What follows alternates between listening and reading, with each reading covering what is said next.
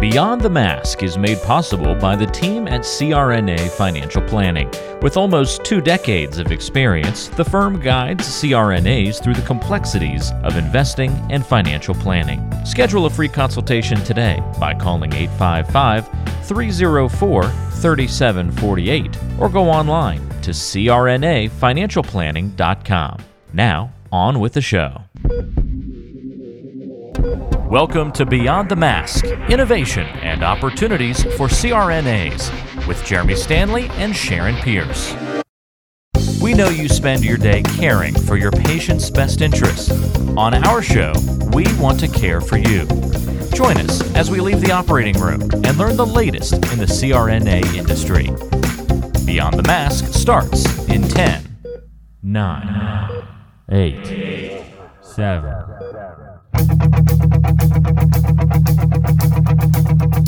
Welcome to Beyond the Mask. I'm Jeremy Stanley, and I've been working with C R N As for over twenty-three years, and I just happen to be married to one. And my co-host today is Sharon Pierce. And Sharon is a practicing C R N A for twenty plus years. We have got to change this intro. I love intro. The plus. I love it. And a past president of the A A N A, the North Carolina Association of Nurse Anesthetists, and she's held many leadership roles. And in fact, most of our listenership have heard of Sharon or know who Sharon is. So our goal with every episode is to educate and enlighten C R N As across the country. And I think we really have a great show for you today. Today, we're going to be talking about the nurse anesthesiologist descriptor. And to help us with that, we have got a couple of guests, one being Joe Rodriguez. And Joe is the managing partner for Arizona Anesthesia Solutions, a C R N A-owned group that they cover offices, A S Cs, and hospitals throughout Arizona. And he's also a former president of the Arizona Association of Nurse Anesthetists. Okay. And we also have Carol Deutscher with us today. Carol has practiced anesthesia in South Dakota and in her home state of Minnesota for nearly thirty-five years. Carol, I can't believe you put that in the bio. She's an owner of Valley Professional Anesthesia, a C R N A private practice group. Throughout her career, she has taught student nurse anesthetists both in the didactic as well in the cl- as the clinical arena. She's a past president of the South Dakota Association of Nurse Anesthetists. Wait, I'm supposed to say South Dakota, right? Um, and Got it. She served as chair of several A A N A committees, and currently she serves as Minnesota's state reimbursement specialist. Now, on a private point, Carol and I have known each other for many, many years, and I'm going to tell you, Jeremy, how I met Carol. The very first time. Does this involve wine? No, okay. It does not. Right. Carol's not a drinker. Uh, I meant your part. Yeah, I'm well, not talking no, about Carol. No, no. I had small children at the time. I wasn't drinking then. I only had to wait until they got wow, older. I have small children and I drink double. So yeah, well, know. There you have it. But I had just, uh, North Carolina had won the P R award for the best kept secret in healthcare, which was a video that we produced, and that was back before everybody had a cell phone and could make a video, right? So we won the award, mm-hmm. and they are showing it on a loop in our exhibit hall at our national meeting, and it was, like I said, nineteen ninety-eight, and we were in Tennessee, and I'm standing there, and this tall blonde walks up beside of me and just starts talking with me, and she looks at me and she says, "What is your name again? Because you're going to be president of the A A N A one day." Oh, wow. So that is true. Uh, wow. Car- Carol is uh, a prophet. Ah, premonition. So we're going to have a sidebar after this, Carol, absolutely. You and I. See so. What your future holds. Well, as we always tell our listeners, Sharon, it's time to wake up. So, Joe, you know, you have been a leader in our topic today. I know that, uh, you know, I see you on Facebook, and a lot of the things that you're doing on this descriptor debate, as we're going to call it. So I'm going to ask you to kick us off and maybe tell us a little bit about why you think this topic is so important and why now. Yeah, sure. Well, uh, thanks for having me on. This is uh, a topic that even when I first heard the term, I actually told the person, I think that's a misnomer. I remember pretty specifically. And then as I got to do some research and I began to learn more about it and think critically about it, I eventually was won over and then obviously became a kind of an outspoken supporter. That's been my experience, but the term nurse anesthesiologist is actually relatively old. The last attempt to change the association name was about thirty years ago by a guy named Timothy Wolfe. And he, my understanding, he tried to change it in one fell swoop. You know, it was just one bylaw amendment. And obviously, the nature of communication has changed since that time. So what I think what you're seeing now and why this time is working better is essentially, you know, recognition, proper recognition is a basic human need. And C R N As on the whole suffer from a lack of recognition all the time. That's why you see members constantly clamoring for better public relations. And everyone, I think, most C R N As have had some sort of experience where you try to explain what we do and it turns into a ten or fifteen minute conversation. It's just not very quick. It's not well understood. And that's why I think this has struck a nerve with so many people. So I don't want to take up a lot of time in this kind of little introductory statement, but for a number of different reasons, you see physicians or anesthesiologists, physician anesthesiologists changing the way they're stylized, the way they're described as physician anesthesiologists. Dentist anesthesiologists are likely about to be recognized within their own body. Other anesthesia, independent anesthesia professionals around the world are moving away from anesthetist and towards anesthesiologists. And that probably is a good segue into something that really strikes a nerve to a lot of people, which is this anesthesiologist assistant issue, which I'm sure we'll dive into in more detail. But long story short, uh, they're using the term anesthetist. There's no real great legal argument against that. So you see all these different things going on, and you know it, it seems that the audience, our members and the association, are very much about the change. And uh, Jeremy, the one thing I'll take, not really issue, but I'll just add that even though I've been kind of an outspoken leader on this, I will say there's a lot of people who have been involved. There's kind of a loose conglomeration of former state presidents and, and former national presidents, educators, et cetera, who have really worked to make this happen. And so I'm really, I mean, it sounds cliche, I'm just part of the team, but we, I really am just part of the team. And in fact, this latest effort wasn't even my idea. So that's kind of a, the idea of the whole issue in a nutshell. So Carol, why don't you give us your side as far as this whole descriptor debate goes? I know you and I have had long discussions over the years. So why do you think we need to retain the term certified registered nurse anesthetist? Well, here's how I think. As we've talked about this, as you know, in the past, I have been plagued for years by C R N A. I think it's too long. I don't like, as you have heard C R N A say, a C R N A. Patients have said, what's a C R N A, C R N A? So what I love about what Joe and several of the members of our organization have done is they are innovating. They're visionary. They certainly are looking through clairvoyant glasses, which I appreciate because I myself have never been comfortable with our nomenclature of C R N A.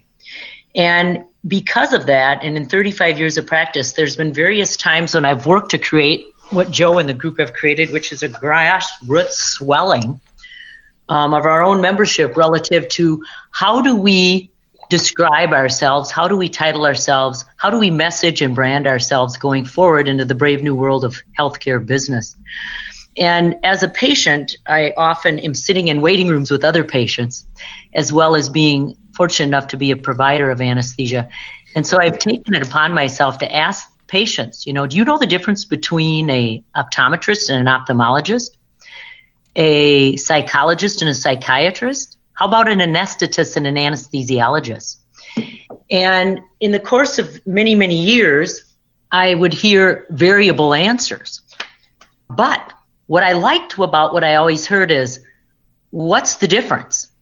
It at least prompted patients to think, to ask questions, just like payors or policymakers, all the groups that we have a shareholder, stakeholder interest in. And so I embarked upon a study of my own several years ago because I teach leadership and management theory. And when you teach and you want to know things, you can make your students do your projects. So I had students embark upon a project, and they asked patients. And we set up two different hypotheses. Hi, I'm Carol Deutscher. I'm your nurse anesthetist. I'll be giving you your anesthesia today, be with you from start to finish, and wake you up, take you to recovery room. Have you met the anesthesiologist yet? Yes. So, and they never any questions, not a single question from a patient. Our other hypothesis was posed as, hi, my name's Carol Deutscher. I'm your anesthetist. I'll be doing your anesthesia today. Same scenario. Every single patient, with the exception of one, said, well, then what's the difference? So again, what I liked about it is it prompted patients to think. I happen to have a background in journalism and linguistics as well. And one of the things I'm concerned about related to nurse anesthesiologists is, just like nurse anesthetists, patients are going to hear nurse first, and we're going to be helping the doctor do something. And that's what our study showed, is that the nurse was always helping the doctor. Unless we said anesthetist, we didn't do anything in our own right. And when I introduced myself to patients, and as you know, over all the years, C R N As have introduced themselves as several different things, but most often nurse anesthetist or C R N A. Personally, I'm probably one of few who said, hi, I'm your anesthetist. I have a critical care nursing background. And almost every patient says to me, you mean I get an anesthetist and a critical care nurse? And I say yes. And I love what it does to our messaging to patients. I work in a same-day setting, so we need to move, and I don't have a lot of time to talk. So I accomplish that when I do my pre-op. The other thing I've learned to do is I always, almost always without exception, go to the recovery room afterwards to talk to the patient's family, who has not been sedated, who is not on drugs, and understands maybe what I'm talking that about. You know, maybe about not anyway, come to right? the South. Hey, they just don't have any. There, oh, there might be a difference. But anyway, I don't want to take up too much time, but that's kind of where I'm at. I love that somebody's thinking about changing it. I'm not sure that I support the nurse anesthesiologist simply because of where I've come from in my own studies. Well, Joe, you've kind of heard Carol's take here. And, you know, the first question that arises in my mind is, does anesthesiologist equal doctor or physician? Is that is that what that means? You know, I want to answer that. There's one thing I noticed, because Sharon, you asked why we should retain certified registered nurse anesthetist. And it seemed like Carol was answering a different question, because Carol, from what I was gathering, was essentially that you're essentially advocating for the term anesthetist only. Is that a, I'm just I want to make sure I understand. Is that what you were advocating for, Carol? Yes. Like I said, I've been plagued by C R N A as well. And I don't think we should retain C R N A as our messaging, as our branding. I'm comfortable retaining it at the licensure nomenclature level. Okay. Yeah. I guess in thinking through that, I think whether it's, you know, I just, you can't get away from our nurse. What I'm thinking as I'm hearing that is, I don't want to say impossible, but it's virtually impossible to get away from the nursing background, license, structure, regulatory framework. And if we went down that direction, we'd probably hear a lot of what I heard, especially in the initial part of this movement, so to speak, which is, well, I'm really proud to be a nurse. I'm really proud to be an advanced practice nurse. Why are we hiding who we are? Not to mention the fact that the only real protection of a term is is our licensed profession, which is nurse. And that would probably be the main, as I'm thinking through that, it would be the, probably the main issue. But the, the other thing that really stuck out as I was listening, you said, what's the difference? And I mean, I, I think we have an identical viewpoint as far as what the difference is as far as anesthesia, which is nothing, right? For me, it's like you mentioned your journalism background, right? And I, I can relate that in a very amateur way. But I like communication, right? And if if you're going to say it's the same, if you're going to say when a physician does the anesthesia and the C R N A does the anesthesia, but then you're going to use different words to say the same thing, why would you do that? Why not use the same word? Because really the only difference is one has a medical background and one has an, an advanced practice nursing background or a critical care background. So, Joe, to that point, I mean, if, yeah. if Carol thinks that, you know, and I'm not going to put words in her mouth because I'm definitely not the educated one on this, but if she thinks anesthetist would be fine to use without nurse, and whether that could happen or not. But I guess I go back to my question before, and that was what I was kind of trying to lead into, mm-hmm. was, mm-hmm. you know, could you say as well, anesthesiologist? Does does the term anesthesiologist represent doctor or physician? Is that right? And that's a, yeah, it's a good segue, right? Because then kind of digging into what these words really mean. And the answer is no. And we don't, I'm not sure the, the power of the studies that Carol was performing, but fortunately, you know, this, this organization, which has antagonized us for like the last hundred years, they were trying to do themselves a favor, but they actually did us a giant favor, I think. And they paid, you know, millions of dollars, I forget the actual term or the actual amount, but a number of different P R firms to investigate whether the general public in the United States of America believes that the term anesthesiologist means physician. And six out of ten of them did not, so the majority. Correct. And now, of course, right, and they, they came back with their physician anesthesiologist thing, which again, from a language standpoint, if they were trying to convince anyone, that was probably not the right way to go. But when you have physician anesthesiologists, it only then infers that there are other types of anesthesiologists. And of course there are, you know, there are dentist anesthesiologists. There's even a veterinary anesthesiology society. Oh, and of no. course now I think uh, in the future here we'll we'll have nurse anesthesiologists as well. So yeah, great question. And so, so but yeah, I, I think that's the, uh, I don't think you can get away from the, if we're doing the same thing, why are we using different words? So, Joe, this really isn't meant as a, a provocation to physician anesthesiologist. I mean, I, I don't think that's what's going on here. I think it's really a different subject matter, and maybe we could talk about that. The reason that there's a difference between the term anesthesiologist and anesthetist, and what kind of brought this all about for you. Was there any specific moment or something that might have happened, or, or maybe the A S A, you know, when they came out with their position statement, you know, what kind of brought this about for you? Yeah, sure. It was uh, probably two specific moments. One I alluded to earlier where I said, you know, to that person, it was Karen Carp, actually from California, and she said it to me and I was like, eh. So that was one where really, she really encouraged me to think through it. Then I was speaking with my brother, who's a superintendent. And again, I'll keep this answer brief, but long story short, you know, he's someone who's very familiar with all the different career paths students take, right? And uh, I've been explaining to him what we do for, it seems like many years, and I could tell it never quite fit uh, into his dichotomy, which Carol mentioned, which is like either physician, you know, either doctor or nurse, either, you know, the guy who's in charge or the helper. And finally, I just said, you know, I'm explaining it, and I just said, Steve, we're just another type of anesthesiologist. It's the exact same thing. We're just a different type. We're still an anesthesiologist. And he goes, oh, well, you probably should have started saying that. You should have, probably should have started out describing it that way. It would have been a lot easier.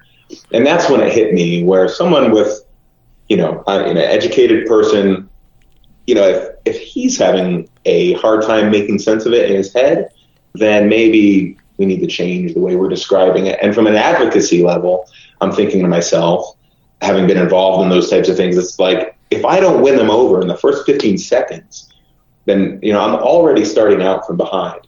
And if I'm having that experience, you know, you multiply that by, I don't know, the ten thousand or so C R N As who are involved in leadership in some form, that's a serious problem. And I think it's a relatively simple fix, which is you use words where people understand the meaning. I think we've, we've really, uh, and Carol may not like me after this point, But um, I promise it's not personal, Carol. We've really harped on to this anesthetist thing because it's ours and we're holding on to it. And if that's our word and ologist is their word, I think we're going to, you know, communication is about making sure your audience understands. It's not about how we feel that's important. It's about how does our audience feel, and are they really understanding what we're saying? Do they really know that we're advanced practice nurses who are also experts in one specific field? And I would say the answer is no, because we've been trying to do it for the last eighty years or so. So we've, we've got to do something different. I think we've got to do something fundamental. And I, I think that's why this change is so important. Carol, if you'd like to jump in on this, but I know that overseas there are not anesthesiologists. And I believe you had an interaction with a British anesthetist. Yes, um, that's correct. So I have relatives in Belgium who are also anesthesia providers. And as you know, and Joe mentioned this, they have historically always referred to themselves as anesthetists or anesthetists.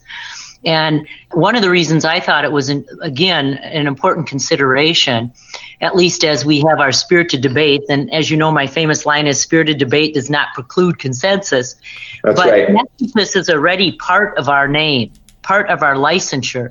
But even more importantly, what I like best about it is it causes people to think, to ask questions. It causes payers to think, to say, what's the difference? I'm not sure what the right answer is going forward relative to what gets traction in the marketplace, what sort of tangible, measurable, you know, message we communicate. But I think the debate is worth it. And I think that, you know, we have to consider what assumptions, what conclusions, what pre-conclusions. You know, historically, what we found is we are misrepresented as providers, period. We lack recognition. And the biggest reason is we're underrepresented. You know, we haven't historically been at the table to have discussions that matter. When it comes relative to our messaging and our branding, when it comes to nurse anesthesiologists, my biggest concern, as I've shared with Joe and several others, is I've queried several of my anesthesiology friends and colleagues. And I think over eighty percent of us work with anesthesiologists. That's a large percentage of our membership.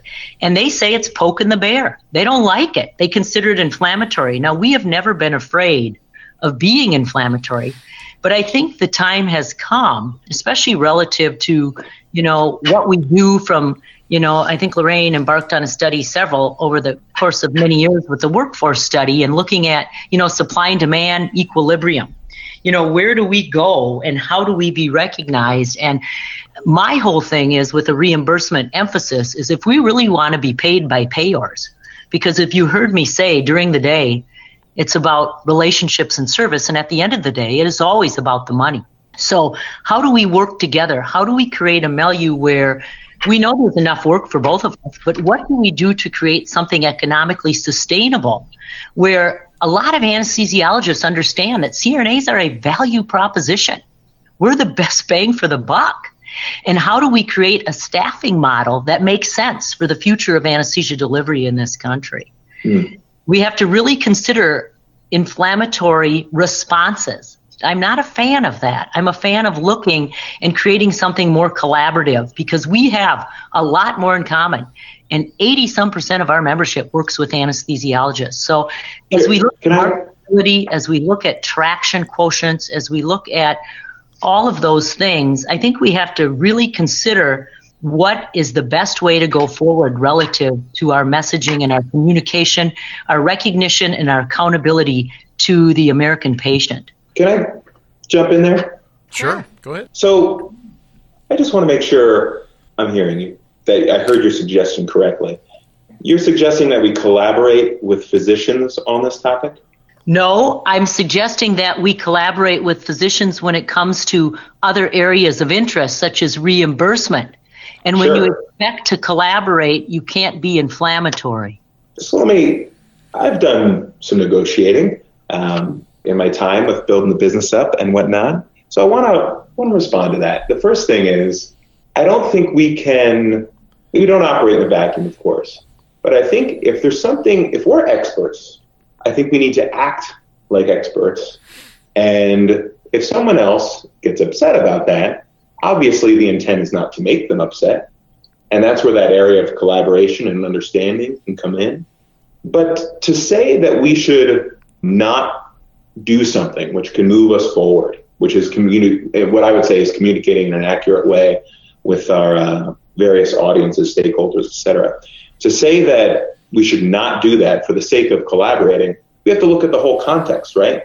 The American Society of Anesthesiologists, for over thirty years, has gone on the record over and over and over that we are second class, that we are second rate, that we always should be supervised by a physician.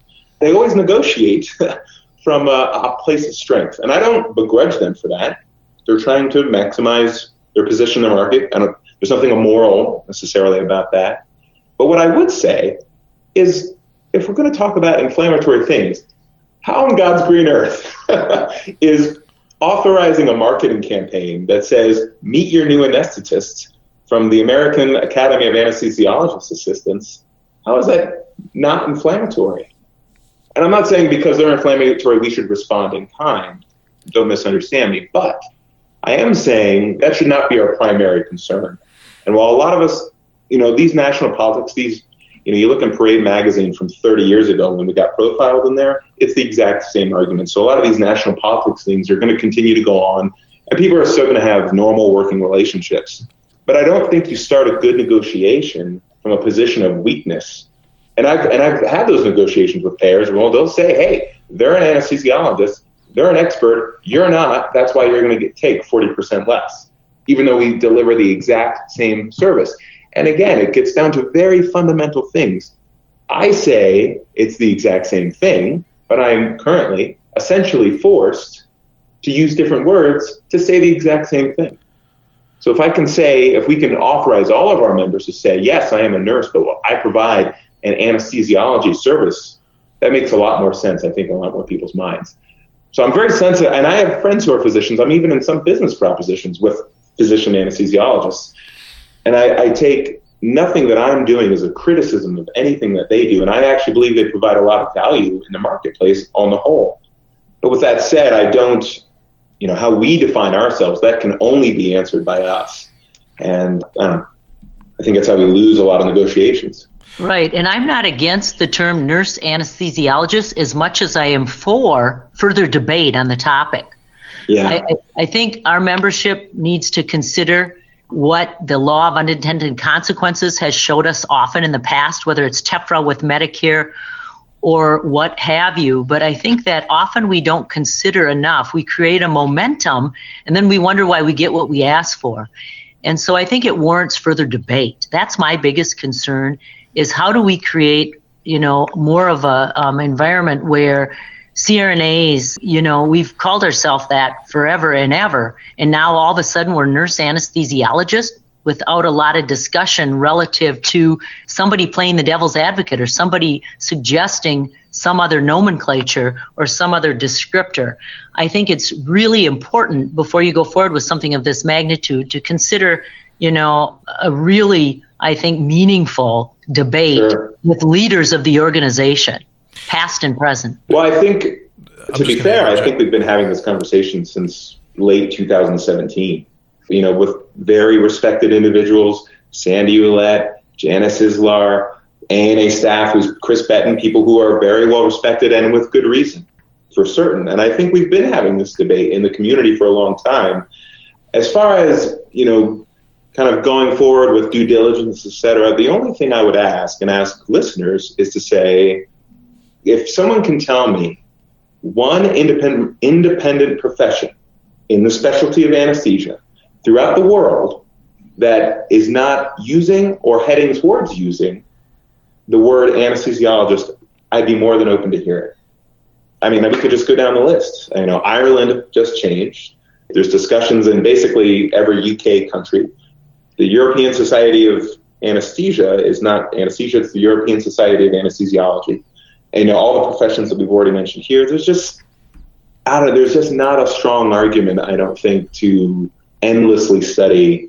But you, you make a good point, that's for sure, but I just haven't heard a good counter yet as far as let's consider something else. The something else doesn't jump jump out at me yet. Hey, Joe, well, just, I think uh, the one thing we talk about a lot is the science versus the educational difference, and we all know that the science is the same. And anesthesiology, the term in and of itself, implies science, right? The study of anesthesia, the science of anesthesia. So we have in this country, three providers, and of course, we all are held to the same standard of care. We all study the same science, but the method by which we get to the terminal degree vary. Mm. So I think that's why it's important that we consider what is the best way to message. And it may be nurse anesthesiologists. I'm not dead set against that. I just think that we haven't taken other considerations into cause like we could or should. Hey, Joe, I'm going to interject real quick. You know, as we're talking about this, you mentioned Sandy Ouellette, and Sandy was in earlier, and, you know, this topic somewhat got touched on. And, you know, we were talking about some of the history of nurse anesthesia, and, you know, she kind of alluded to what's going on now with the anesthesiologist descriptor. And she said, we got to be careful. And, you know, when you, as Carol put it, I think she said, poke the bear. Um, mm. You know, have you have you guys, as you've kind of gone through this, thought about, you know, what the economical ramifications of this could possibly be? Or, you know, some of the things that Sandy and Dick Ouellette, who were in here, talked about, things that happened before with the A S A and anesthesiologists of being able to close down clinical sites where, you know, S R N As couldn't practice and couldn't and do things like that. I mean, are there are there other considerations, to Carol's point, that maybe we should be looking at? I mean, is there anything that you see that, you know, kind of is a ramification of this? Yeah, yeah, absolutely. Those are very smart things to talk about and be discussed. I think there's maybe two angles on those. The first is a lot of those things have been brought up by folks who have been overtly against the idea, right? So that that doesn't create dialogue. I think Carol and I, even though we're going at it in a spirited way, so to speak, want, or, you know, this is about dialogue more than necessarily one side winning or the other. Right. So I think in the first year or so, a lot of that, that was the context. Well, this is a bad idea. Someone who's obviously against the idea, and for all these reasons. So it became a me versus you dynamic. But now that the idea has continued to gain momentum, I would say very clearly that we have to consider those things. We have to do our due diligence. So on those, on a couple of those topics, just the kind of the general thought process.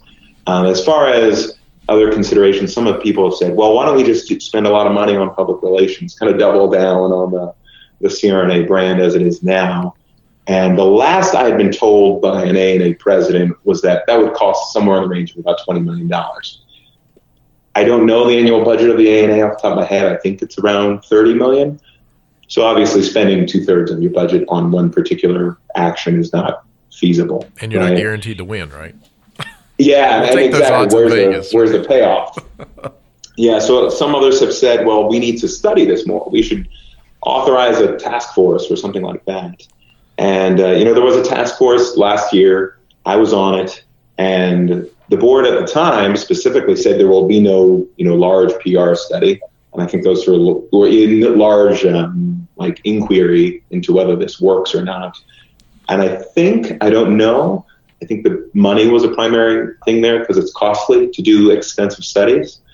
Um, and then, you know, the one I'm sensitive to, especially, is the lost clinical sites, right? Because, you know, educators on the whole are the lowest paid people in our profession.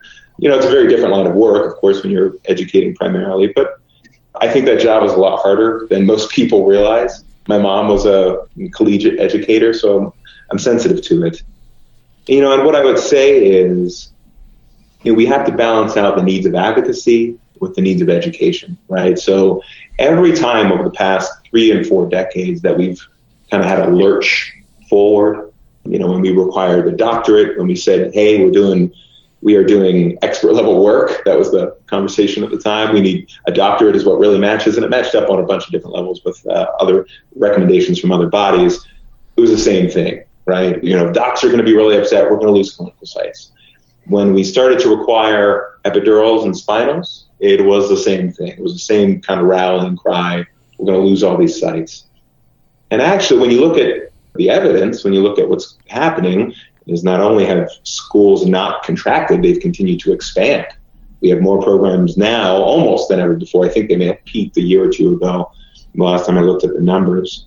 So, you know, I'm, uh, you know, I'm sensitive to these things. I'm, I'm certainly open to a way, and I don't speak for everyone, obviously, but myself, I would be open to a way to give away a plausible deniability. And I think that's always smart because obviously, even though my interests, you know, my interests as a, an A A N A member align well with the educator A A N A member, obviously we have to message that differently. So I'm in my position, I'm much easier to take the brunt of criticism and vitriol from our opposition in the marketplace where they are not, and I'm sensitive to that. So, and that's part of the reason I'm in the position I'm in. So I, th- I think it has to be examined from a point of view where, hey, it's not if, but how? You know, how do we get this done in an effective way that maximizes our ability to communicate to patients, surgeons, administrators, regulators, but at the same time minimizes the blowback for, you know, specifically in this case, our educator community. And that's really the same equation we have to figure out every single time we do anything that's assertive, whether it's removing supervision or, you know, whatever advocacy thing that's on the state's agenda. So that, that's kind of my where I look at that. Carol, you'll you'll want to take this question too. You know, Carol alluded to this. What about unintended consequences? What could could that be? Are there any licensure unintended consequences? You know, as a leader of this association, we made decisions, for instance, that now may have been reversed. I'll give you an example. We listened to the members. We changed our annual meeting to September. It had traditionally been in August. We moved it to September. People complained, mm-hmm. and so guess what? Now it's gone back to August because we found all of these unintended consequences. Kids had gone back to school. People had been mm-hmm. using the meeting time as their vacation. It conflicted with when the anesthesia school, and these were all things we thought we were doing what the members wanted. And guess what? We didn't look at all of the extrinsic factors. So, you know, as a prior leader of this association, and I'm sure this is what the board of directors are thinking. So let's talk about what the unintended consequences could potentially be. So Carol, I'll let you take this question. I know you've got a lot of G R C knowledge, a lot of state regulatory knowledge, and so it'd be interesting to see what your take on this situation could be. Well, I appreciate that, Sharon. And Jeremy asked a very good question. I want to address that quickly first. And then, Sharon, you've worked as a lobbyist, so certainly have an unusual expertise relative to the f- far majority of C R N As.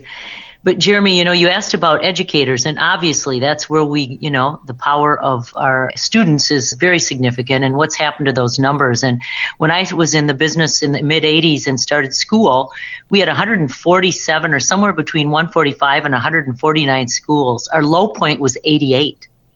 Wow. I know that the school that I teach at, we still have trouble getting clinical sites. And I believe now, aren't we up to one hundred twenty some programs? Yes. Yes. So we've recovered fairly substantially from where I was and where we went to. Um, but, you know, we still need to work at that. But to answer your question, Sharon, I think the big question becomes for payers and policymakers. When and how do descriptors become a brand, a title, a message to consumers?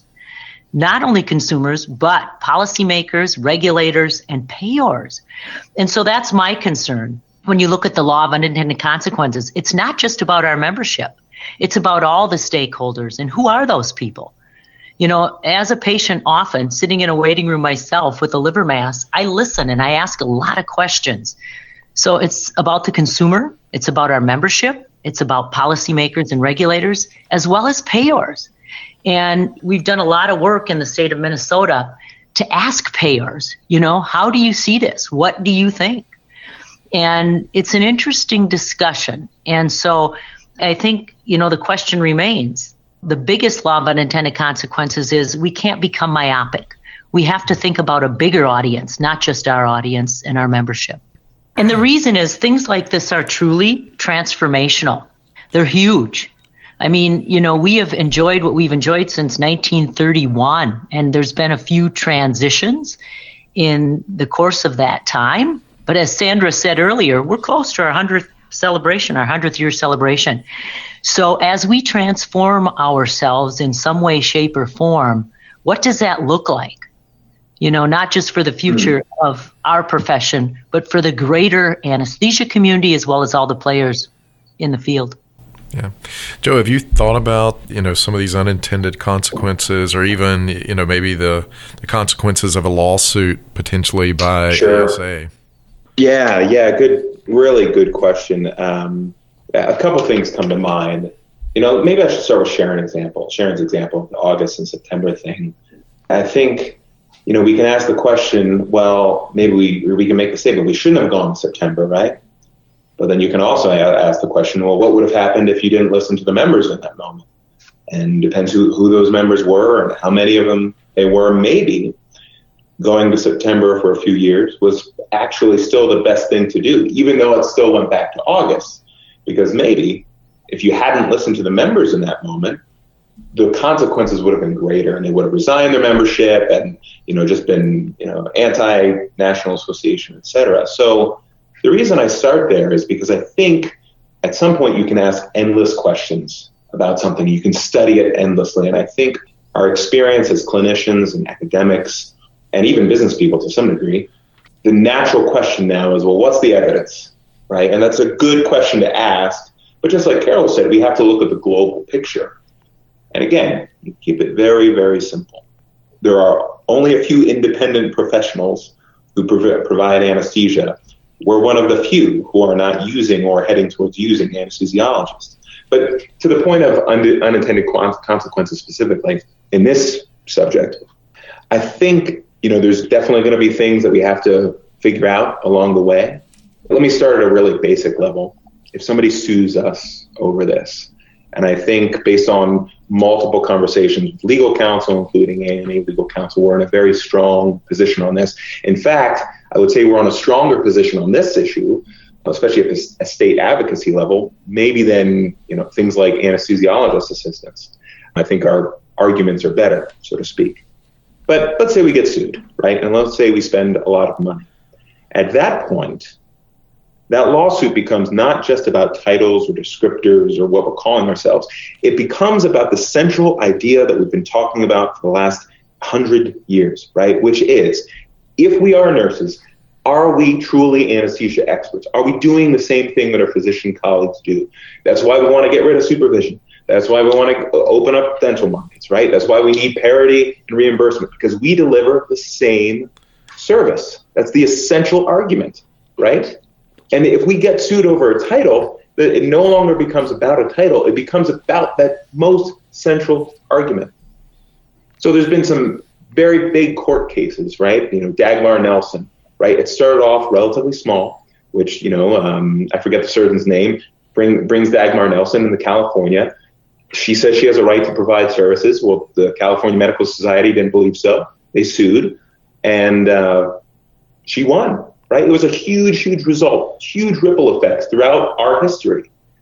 And what I, I'm not presuming that this would all happen, right? But what I am saying is she did what she felt was right. She followed her friend, her surgeon. She provided quality service, and she essentially lived with the consequences because she knew she had a right to do it. And that is, to some degree, what I'm saying. We are experts. We, we've been pounding our fists on the table, saying the same things over and over again. And we're wondering why we're not getting traction. It's because we're not using words that people understand. And there's a flip side, right? If we're talking about unintended consequences, we have to explore unintended benefits. A lot of people are worried about getting sued, and a lot of people are worried about what's this going to do to us at every different level. Well, I've got to tell you, Jeremy, I... And this is where I get, I get very passionate about this, because I love our story, right? Our story is one of being underdogs and having to fight to do the right thing. I, you know, we provide inherent value to to neighborhoods and communities all across the country. We are often the difference between a facility going in the red and closing and services being taken away from a community versus a community being able to take money and reinvest it, not only staying open, but reinvest it back into the community and expand services and build the economy. That's part of the role that we play. So we are experts. And when we provide those expert services, we should be willing to fight for that recognition because it's right, because it's proper. So to me, the unintended benefits are much greater than the unintended consequences. And I am willing to go to the mat every day of the week and twice on Sunday to tell people that C R N As are experts, that our work is not second rate, and we shouldn't use some other word. Our work is first rate. It is expert level, and we should use words that denote expertise. Joe, so Joe I yeah, love your that's passion. What I think about ex, expert, uh, unintended consequences. Sorry, I get very worked up. I, I, I hope there's okay. somebody with you that knows C P R, well, Joe. Joe, I love the passion. I, I, I, I do. I love the passion. Would love to have you on my team in, in any sport. I'll tell you that right now. And and Joe, you've educated me because, you know, you, you kind of talked about this debate and, and so forth and, and kind of some of the reasonings behind it, because in my mind, this was just always all about the money. But, you know, maybe it is about something else. I'm not sure. Well, I have one other question or comment I'd like to throw out. You know, the A As call themselves anesthetists. Did we ever think about suing them? Because we're called anesthetists, number one. So I don't know if a lawsuit would actually come to be from the A S A. It might, it might not. We did. I don't think it's ever been discussed that we sue A As for calling themselves that. But it almost makes you wonder if the anesthesiologist set that whole thing up and got them to call themselves anesthetists. Mm. Sharon, that's a great question, because it becomes, what does title protection mean? And mm. it's a really, it's a fair question. It's a good question. It hasn't been challenged at a lot of levels. You'll often hear a C S T, a certified surge tech, call themselves a nurse. I know that in our state, if they do that, they are subject to revocation as well as suspension, because that is an abomination of title protection. So it's a very good question. And I've asked the same question. You know, because we already have anesthetists in our licensure and title. Anesthesiology assistants do not. So I think it's a fair question. I think it's a question that needs to be investigated and explored, and I don't think it has been up to this point. And I also question, as you do, was there something where anesthesiologists thought that made sense, or should that be recommended or encouraged?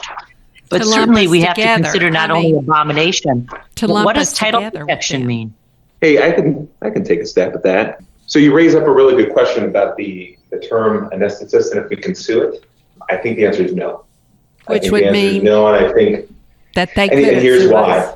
Yeah, that they cannot use, or the answer is no, that we would be successful in the lawsuit against them. And it's been, I think to some degree, it's been tested already. And that testing place was Florida. So the first place that the Meet Your New Anesthetist campaign was rolled out was in the state of Florida. And that's important to note because Florida has not just the term certified registered nurse anesthetist in statute, right? It actually has title protection for both certified registered nurse anesthetist and anesthesiology assistants. So an A A in Florida is required by law to identify themselves as an anesthesiology assistant. So that then raises the question, does it preclude them also from identifying as an anesthetist? And I know this is third parties, to take it with a grain of salt, but I spoke with Eric Roush, who was the president of Florida at that time. And they, they talked about it. They talked about suing the Quad A or whatever their local state chapter was. And the legal advice was no. Because, you know, let me give you a scenario. You know, my name is Joe. I'm the anesthesiologist assistant. I'll be your anesthetist today. Mm. That is what they are allowed to do because there is no prohibition on them using their title, but then also using as a descriptor I am an anesthetist today. Because again, let's, you know, just break it down to the most simple level. What is an anesthetist? When you look at the etymology, when you look at the, the way that word is constructed, it is someone who delivers anesthesia. And that's it.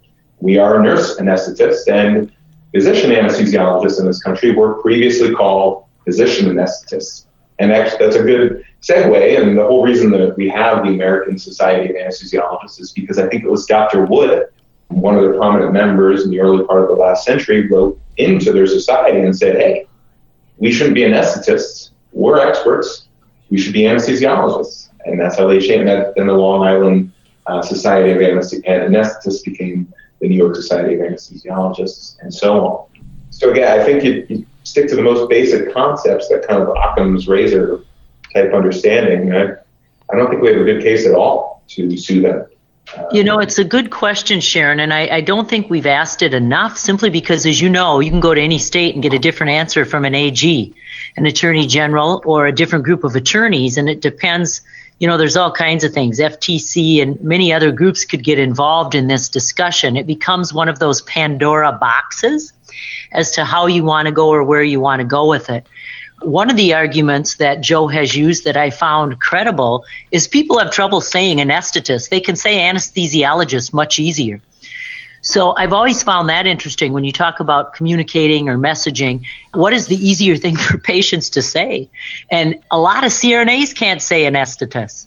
So I, I always think it's an interesting discussion, too, just on, you know, what is easiest for us to say. It's kind of like uh, aluminum. People have trouble saying that. They have trouble for some reason saying anesthetist or anesthetist. So that's a whole other discussion. But I really believe relative to A As and that title protection, that's a real issue. C S Ts run into it, calling themselves nurse or second scrubs or first scrubs or first assistants and all those things. And what does that mean? I don't think it's been studied enough. We don't know. And certainly if you put it before A Gs, you're going to get fifty different opinions, probably from fifty different A Gs. So it's a good question. And I don't think one state qualifies as an answer to our question. Personal opinion. I, I, no, no, it's a good, you know, you're, you're right. You're absolutely right. One state doesn't qualify as a definitive answer. What I would say is that we can also look at what the uh, Department of Justice through their trademark office has already opined on this issue, or at least an aspect of it. And uh, a member tried to patent the term nurse anesthesiologist, and the Department of Justice lawyer, uh, this was, and this was all during my work on the task force that I became familiar with all this, he wrote back to this member and basically said, you can't patent it because the term anesthesiologist is, quote, merely descriptive. He basically opined that, you know, your title is nurse.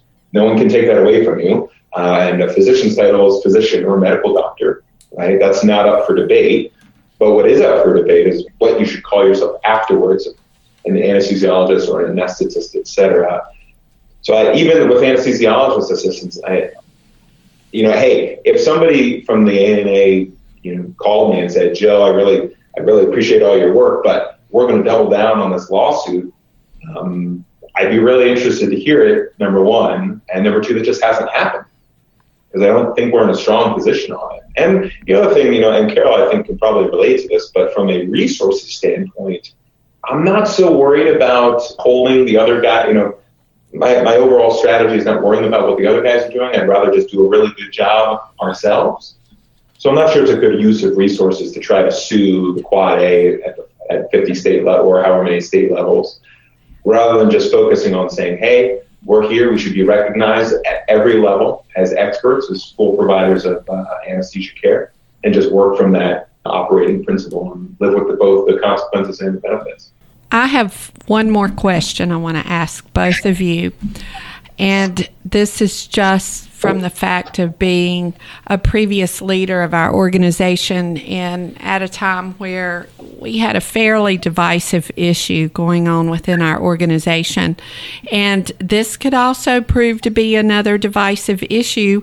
And I'm just wondering what both of your thoughts are as to the fact, is this where we need to be putting our time and effort on what we call ourselves?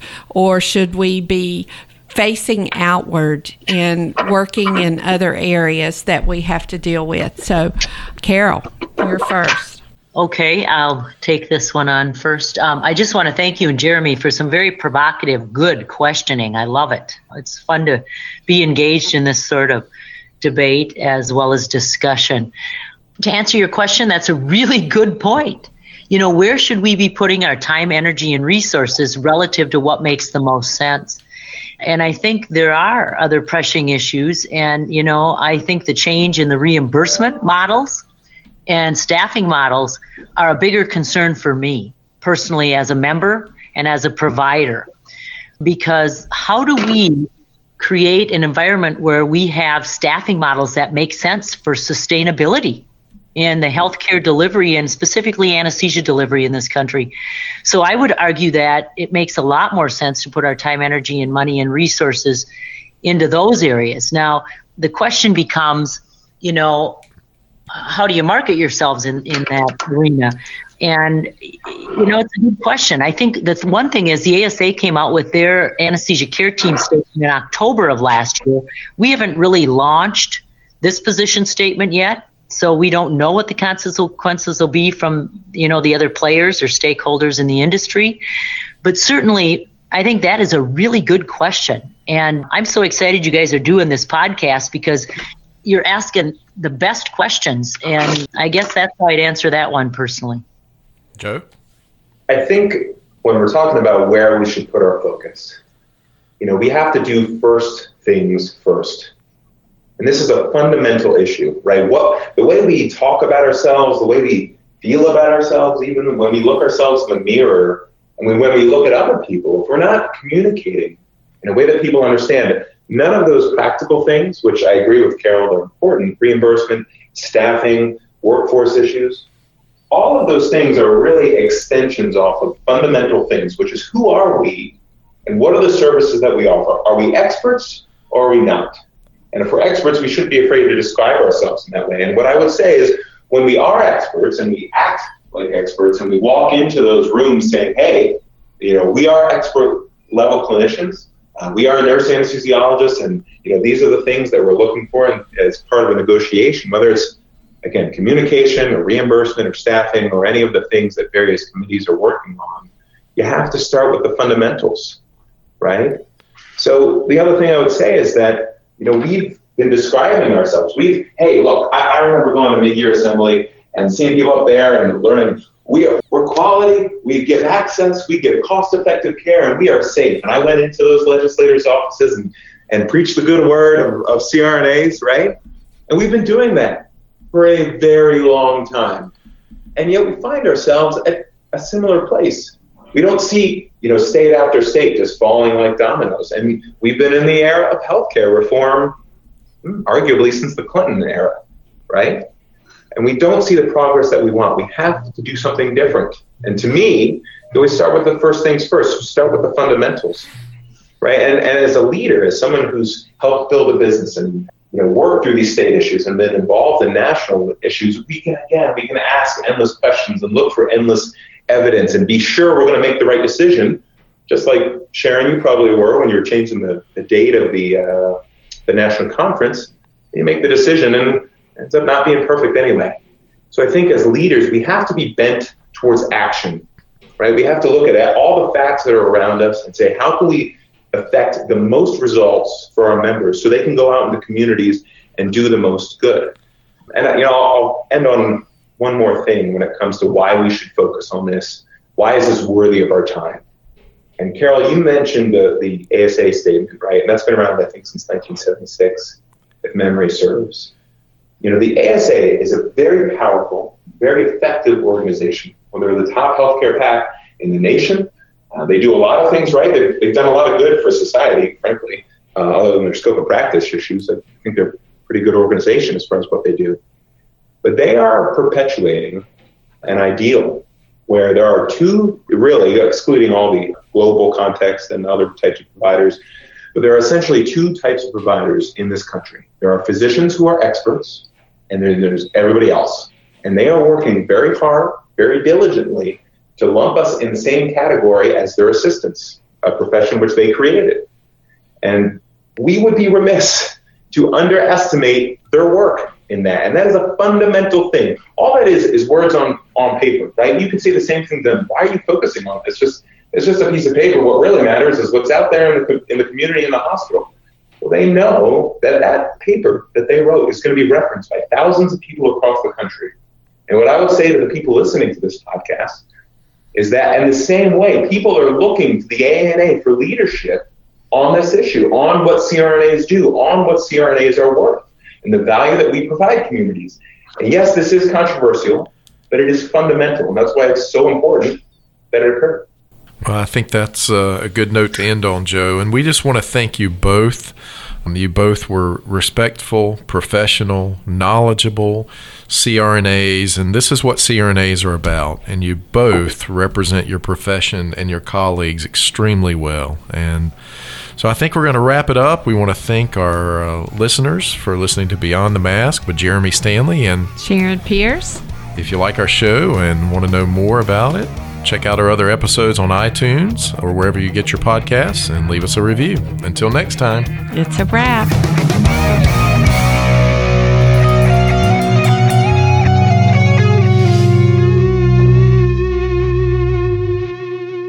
Like what you're hearing? Be sure to subscribe on Apple Podcasts, Google Play, and everywhere else that streams podcasts.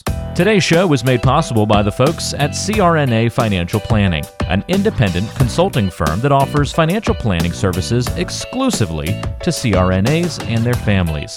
From planning for a child's future college expenses to building a predictable income stream in retirement, the firm is committed to offering you comprehensive financial services, customized to fit your unique needs and objectives.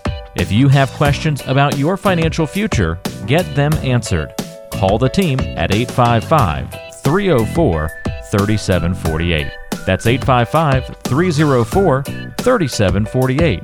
Or go online to C R N A financial planning dot com. And thanks for your support of Beyond the Mask.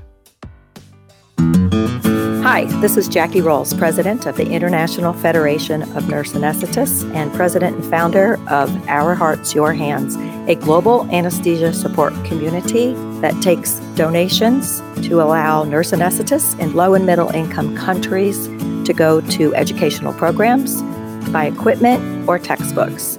Your donations are tax deductible, and we would appreciate your support.